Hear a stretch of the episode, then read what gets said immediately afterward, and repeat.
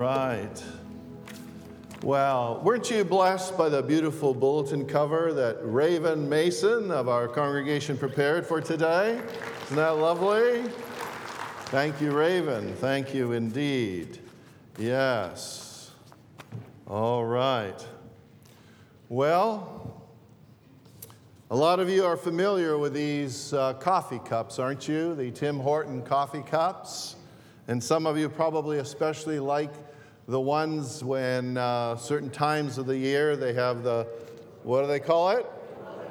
Ah, oh, yeah, you know it better than I. Roll up the rim. Well, a Canadian went into a Tim Horton's coffee shop and noticed that there was a roll up the rim to win contest. So he uh, rolled up the rim of his coffee cup and he started yelling happily. He started yelling. He said, I won, I won, I won a motor home. I won a motor home. Yes, yes, I won a motor home. The girl at the counter said, Sir, that's impossible. That's impossible. The biggest prize is a car, she said. There are no motor homes. The biggest prize is a car. The person once again shouted, no, no, no, no, it's, it's, it's not a mistake. I've won a motor home. I won a motor home. He handed the coffee cup to the girl at the counter, and then she, she read it. She read it. Win a bagel. Win a bagel. And for those of you who still don't get it, there's a motorhome company called Win a Bagel. Uh, now, some of us would make that mistake, wouldn't we? All right. All right. Well, obviously, July the first marks Canada's birthday. Our country was officially born on July first. What year? eighteen sixty-seven. That's right. Which means that Canada this year is how old? one hundred fifty-two. Uh, those of you who gave the wrong number, I think you meant to say one fifty-two. It's okay. It's okay. Now, some of us, some of you might think that one hundred fifty-two is old, but compared to many other countries, we are actually a young nation, okay? Uh, when we're talking about how young or, or how old something is, it often depends on a person's perspective. Uh, some years ago, Some summers ago, when my wife and I had the privilege of going on a Mediterranean cruise, uh, during that cruise, the ship stopped in one of the older cities in Europe, and my wife, uh, my wife and I went on a nice tour to see the main sights, as probably many of you have also done. So while we were on this tour, the guide took us at first to one of the oldest churches. It was a huge, beautiful cathedral that was built about a thousand years ago. It was built about a thousand years ago. Then they took us to a variety of other uh, sites that we appreciated. And then what was very interesting was, George, what was really interesting was, uh, I think it was the last visit or the last place we went to, the tour guide was really excited, and she said, and now, and now, my friends, I'm going to take you to one of our youngest or to one of our newest churches. I'm going to take you to one of our newest churches. And I thought, oh, that's nice. I guess she's going to take us to one of the churches that was built two or three years ago. So then we rolled up. We rolled up to the, the church she wanted us to see, one of their newest churches, and she said, now this is one of our newest churches. It was built only one hundred fifty years ago. So anyway, uh, perspective, right? Depends where you live and what your experiences are. So whether you think Canada being one hundred fifty-two years young or old, Uh, depends on your perspective, doesn't it? As I was thinking about July the first, Canada Day, I asked myself, what do Canadians really need? What do Canadians really need?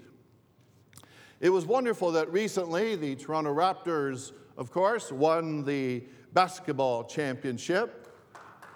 Yeah. And uh, in a sense, in a sense, it was a win not only for Toronto, but for all of Canada, as we saw on the news. And it will be wonderful if the Toronto Raptors, Toronto Maple Leafs, uh, the Blue Jays baseball team, the Argonauts team, the soccer team, would all win championships every few years. You'd be appreciative of that, wouldn't you? We, we all would, yes. Well, thinking beyond sports, thinking beyond sports, however, I asked myself, what do Canadians really need? And the answer that came to my mind is this. What Canadians need is the fruit of the Holy Spirit. What Canadians need is the fruit of the Holy Spirit. Why? Because the fruit of the Holy Spirit empowers us to live, work, play and worship in beautiful harmony. Amen? Now, Galatians chapter five, verses twenty-two, twenty-three, tell us about the fruit of the Spirit. And so you can turn to your Bibles there. You will also see the verses up on the screen. Uh, by the way, this part, this part of our Bible called Galatians was written around forty-nine A D by the Apostle Paul to a group of churches which most likely Paul had started in an area known as Galatia in the first century. And much of what used to be Galatia uh, in that first century is now a part of modern-day Turkey. So, in a moment, just uh, let's just let's just. Uh, read these beautiful verses together. Hold on.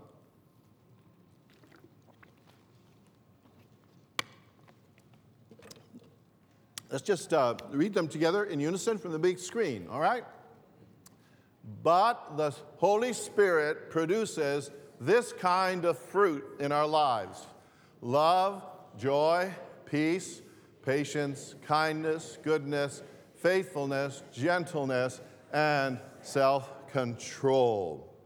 My friends, what we just read is, is what each one of us in this beautiful sanctuary needs to experience and to live out. And uh, what we just read is what all of our radio listeners and internet listeners need to experience, whether they live here in Canada or all the way over in, in Great Britain, where our, our, our guest is from today.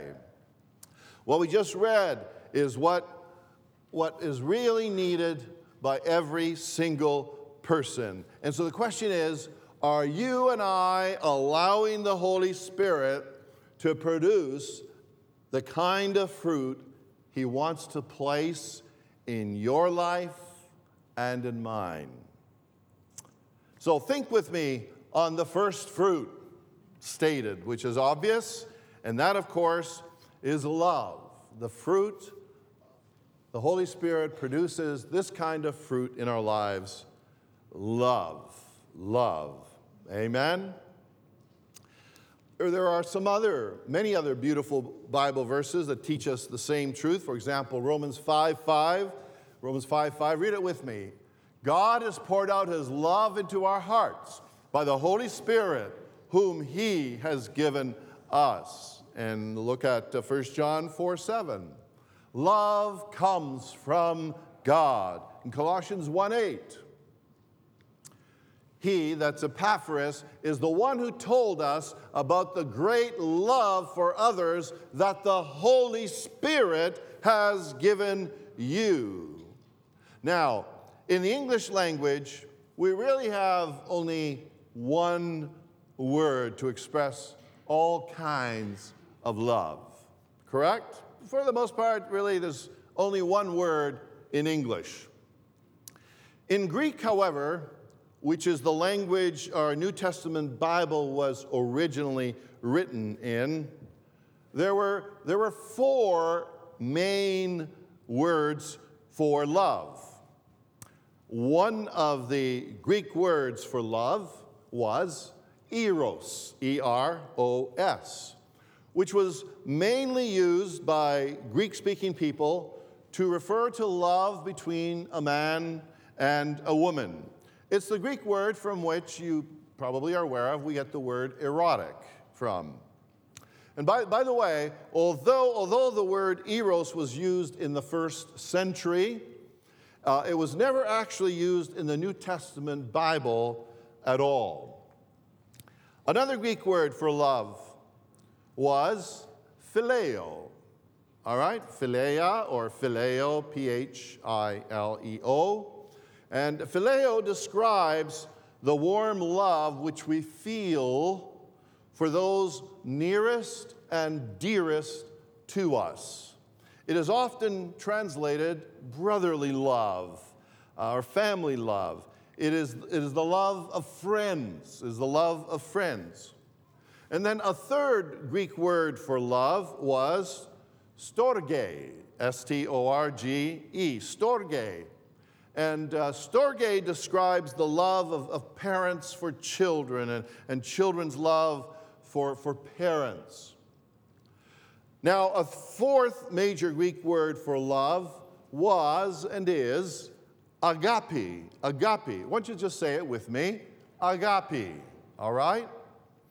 Agape describes the most uh, unselfish, the most sacrificial, the most generous, the highest kind of love we can ever experience. Agape love is, is expressed in action and is not just left as a, as a feeling. Doctor William Barclay explains agape love in, in this way, in this way. Now, now, if, if you listen carefully to what he says, you'll say, man, that is, that is what you would call extreme love, extreme. So li- listen, listen, you'll see why I say it, it's really extreme. Uh, Doctor Barclay says that agape love means, look at this, it means that no matter what a person may do to us by way of insult or injury or humiliation, we will never seek anything else but the person's highest good. Now, some of you are thinking, I'd like to have some words with Doctor Barclay. Is he, is, was he feeling okay when he wrote that? Uh, he goes on and he says, agape is therefore a feeling of the mind as much as of the heart. It concerns the will as much as the emotions. It describes the deliberate, deliberate effort which we can make only with the help of God, never to seek anything but the best, even for those who seek the worst for us. Now, that's what some of us would call extreme love. Would you agree, Doctor Lisa? Amen. Amen. In Galatians five twenty-two, where we are told that when the Holy Spirit controls our lives, he will produce love in us. The Greek word, the Greek word which is translated love, is the word agape. It's the word agape, which is the most unselfish, the most sacrificial, the most generous, and the highest kind of love we can ever experience. So here's the question. Is your heart and mind filled with this kind of agape love? A love that is the most sac- uh, the most unselfish, the most sacrificial, the most generous, and the highest kind of love we can ever experience. Holy Spirit, produce this kind of love in each of us. Amen? Holy Spirit, produce this kind of agape love in each of us. One of the most uh, special and beautiful examples of agape love that I've ever heard of is the story of a little brother whose little sister needed to receive some blood. The doctor explained that his sister had the same disease which the boy had recovered from two years earlier. His sister's only chance to get better was if she could have a blood transfusion, which meant if she could get some blood from someone who had previously conquered the disease. Since the two children had the same rare blood type, the brother was the ideal donor. In other words, he was the ideal person to give his sister some blood, which would take away her illness. The doctor said to the little boy, would you, would you give your blood to Mary? Johnny waited for a moment. His lower lip started to tremble, to shake a little bit. And, and then, then Johnny smiled. He smiled and said, sure, for my sister, I will. For my sister, I will. Soon the two children were wheeled into the hospital room. Mary, the little sister, was pale and thin because of her illness. Johnny, the little brother, was strong and healthy. Neither of the children spoke, but when their eyes met, Johnny smiled. As the doctor and nurse put the needle into his arm to take some of his blood, Johnny's smile started to go away. He watched the blood flow through the tube, and when the nurse, the nurse was almost finished taking some of his blood, Johnny's voice was slightly shaking as he broke the silence and said, Doctor, when? When do I die? When do I die? Oh, only then. Only then did the doctor realize why Johnny had hesitated when they had asked him if he would be willing to give blood to save his sister's life. Oh, only then did the doctor realize why Johnny had trembled when he had agreed to donate his blood. The doctor discovered that Johnny thought that by giving his blood to his sister, it meant that he was giving up his own life and that Johnny himself was going to die. Obviously, the doctor quickly explained to Johnny that fortunately he did not have to die to save his sister. The doctor explained to the little boy that soon the blood which they took from him would be replaced, replaced by his own body in a, in a wonderful, miraculous way. Nevertheless, the little boy's willingness to give his blood to his little sister at a time when he thought it would mean the end of his own life is, in my mind, a powerful example of agape love, agape love, a love that is totally unselfish, a love that is totally, totally sacrificial. It's the most generous, the highest kind of love we can ever experience and show. My friends, it is that kind. It is that kind of incredible love which the Holy Spirit is able to, to produce in your heart and in mine. Amen? The fruit of the Holy Spirit is agape love. And that's what, that's what Canadians need. And that's what you and I need. What does, what does this agape love result in?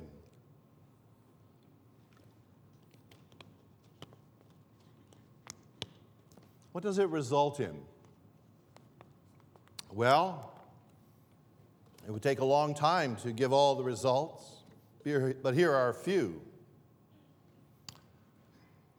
The results of agape love are, number one, agape love transforms us from being selfish to unselfish. It's number one. Number two, it transforms us from being me-centered to other people-centered.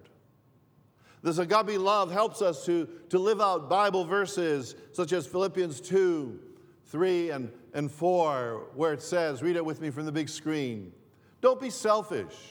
Don't look out only for your own interests, but take an interest in others too.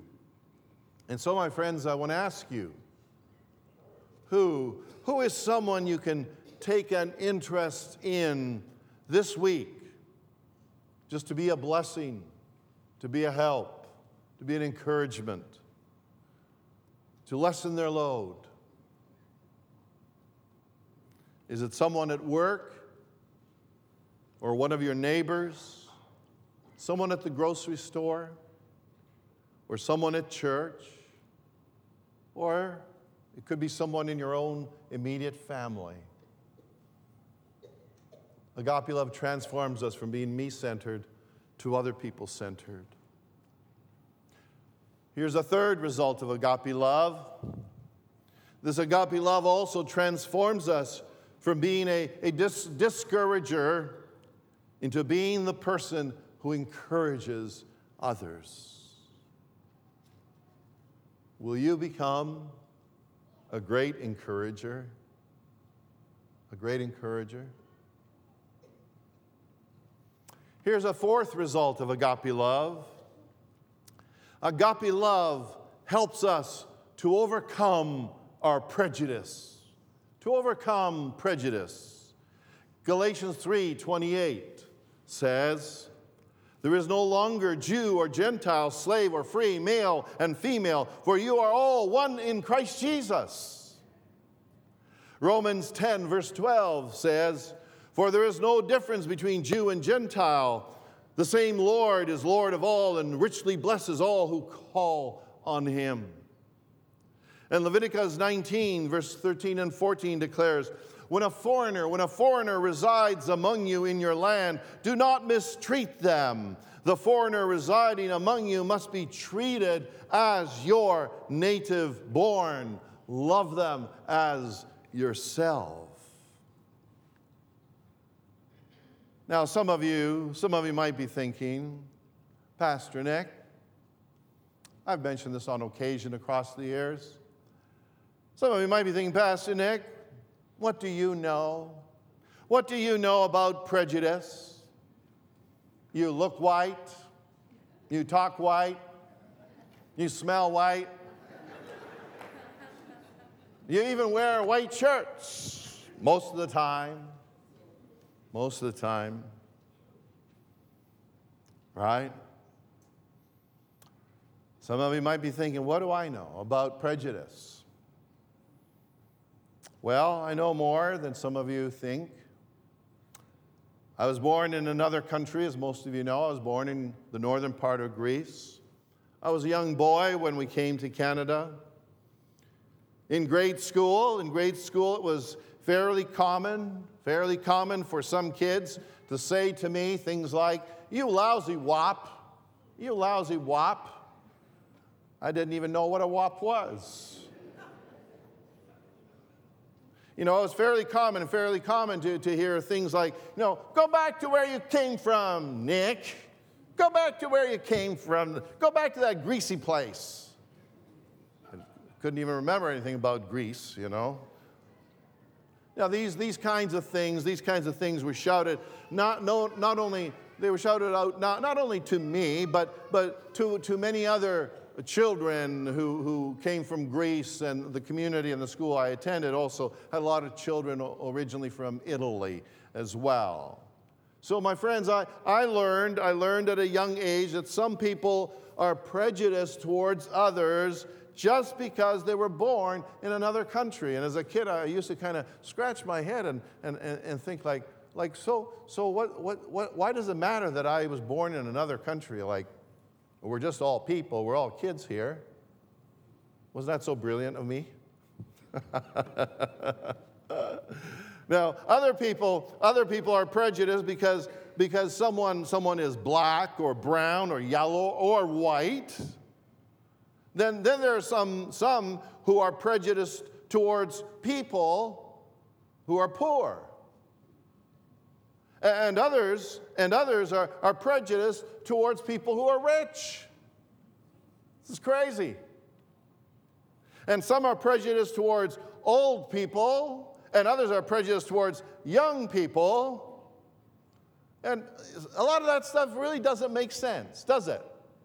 It just, it just boggles my mind. Doesn't make sense. Isn't it wonderful to know? Isn't it wonderful to know that agape love can give you and me victory over prejudice? Amen? Amen? Amen? So the question is, do you have victory over prejudice?